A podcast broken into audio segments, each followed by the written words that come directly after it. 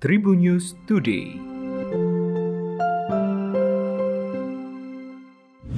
Tribuners berjumpa kembali bersama Hakim di Tribun News Today dan Hakim akan berbagi informasi menarik hari ini mulai dari informasi nasional, regional, selebritis dan juga olahraga.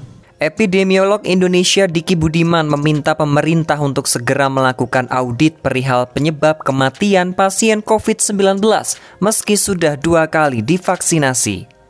Sejalan dengan hal tersebut, kata Diki pemerintah juga harus memberikan edukasi terkait manfaat vaksinasi termasuk mengingatkan pentingnya disiplin 3M dengan memakai masker, menjaga jarak, dan rajin mencuci tangan, serta 3T, testing, tracing, dan juga treatment.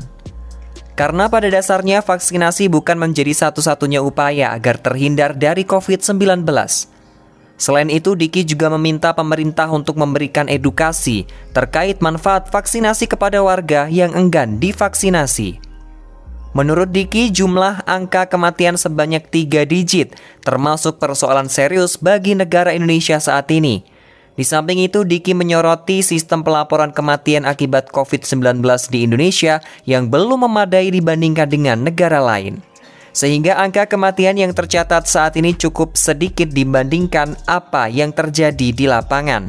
Berdasarkan hal tersebut, Diki mendorong agar sistem pelaporan kematian diperbaiki oleh pemerintah.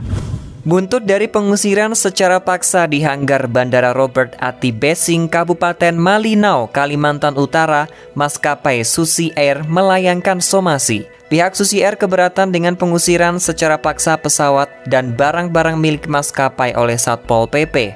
Pemerintah Kabupaten Malinau menjelaskan bahwa duduk perkara pemindahan pesawat Susi Air dari Hanggar disebabkan oleh masa perjanjian kerjasama antara kedua belah pihak yang telah berakhir.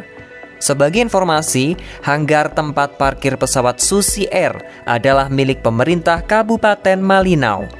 Oleh pemerintah daerah, hanggar kemudian disewakan kepada maskapai penerbangan. Belakangan diketahui setelah tidak memperpanjang kerjasama dengan Susi Air, pemerintah daerah Malinau mengalihkan sewa hanggar dengan maskapai swasta lain, Smart Aviation milik PT Smart Cakrawala Aviation. Bupati Malinau Wempi Welem Mawa membeberkan Pemda memilih Smart Aviation lantaran penawaran yang diajukan lebih baik daripada Susi Air. Penawaran tersebut dinilai lebih menguntungkan oleh pihak pemerintah daerah. Wempi menuturkan permasalahan penyewaan hanggar murni masalah bisnis. Adapun penilaian yang diberikan oleh Pemda Malinau juga telah dilakukan secara objektif. Ayah mendiang Bibi Ardiansyah Faisal baru-baru ini mengajak sang cucu Galas Sky ziarah ke makam kedua orang tuanya. Hal itu dilakukan dengan sengaja karena masih santernya kabar pemindahan makam menantunya mendiang Vanessa Angel. Faisal ingin memberikan sedikit kenangan bagi Galaskai jika makam kedua orang tuanya itu pernah berdampingan. Momen nyekar tersebut juga diabadikan oleh keluarganya karena ia tak mau kelak jika Galaskai tumbuh dewasa menyalahkan dirinya karena tidak memakamkan satu liang lahat kedua orang tuanya. Momen tersebut nantinya akan menjadi bukti ketika Galaskai mempertanyakan makam kedua orang tuanya yang berada di tempat berbeda.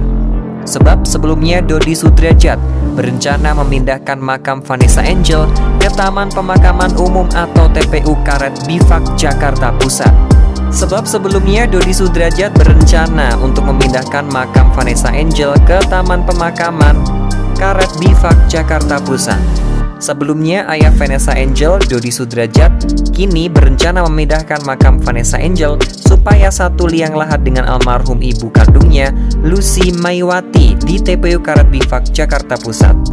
Di sisi yang lain, mertua Vanessa Angel Faisal keberatan apabila makam menantunya itu dipindahkan oleh Dodi Sudrajat. Juara MotoGP dunia, 6 kali Mark Marquez mempunyai kesan tersendiri setelah menjajal sirkuit Mandalika untuk pertama kalinya.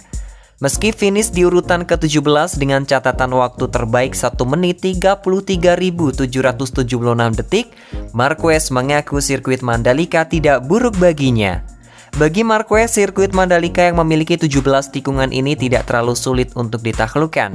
Namun sayangnya dirinya belum beruntung sehingga catatan waktunya kalah dari rekan satu timnya Paul Espargaro yang finish tercepat di hari pertama tes MotoGP Mandalika. Pembalap berjuluk The Baby Alien ini mengaku tidak sulit untuk mendapatkan garis yang bagus pada trek karena ada garis hitam yang tersisa di dalam trek. Mark Marquez sangat menyukai sirkuit Mandalika. Layout sirkuit yang berdekatan dengan pantai ini baginya sangat amat menarik. Sebagai seorang pembalap, dia sangat suka dengan beberapa tikungan yang ada di sirkuit Mandalika.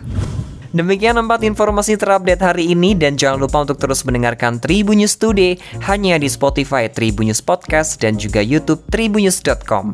Tetap patuhi protokol kesehatan 3M dengan memakai masker, mencuci tangan dan menjaga jarak atau menjauhi kerumunan. Saya Hakim pamit, salam sehat untuk semua. Tribunnews Today.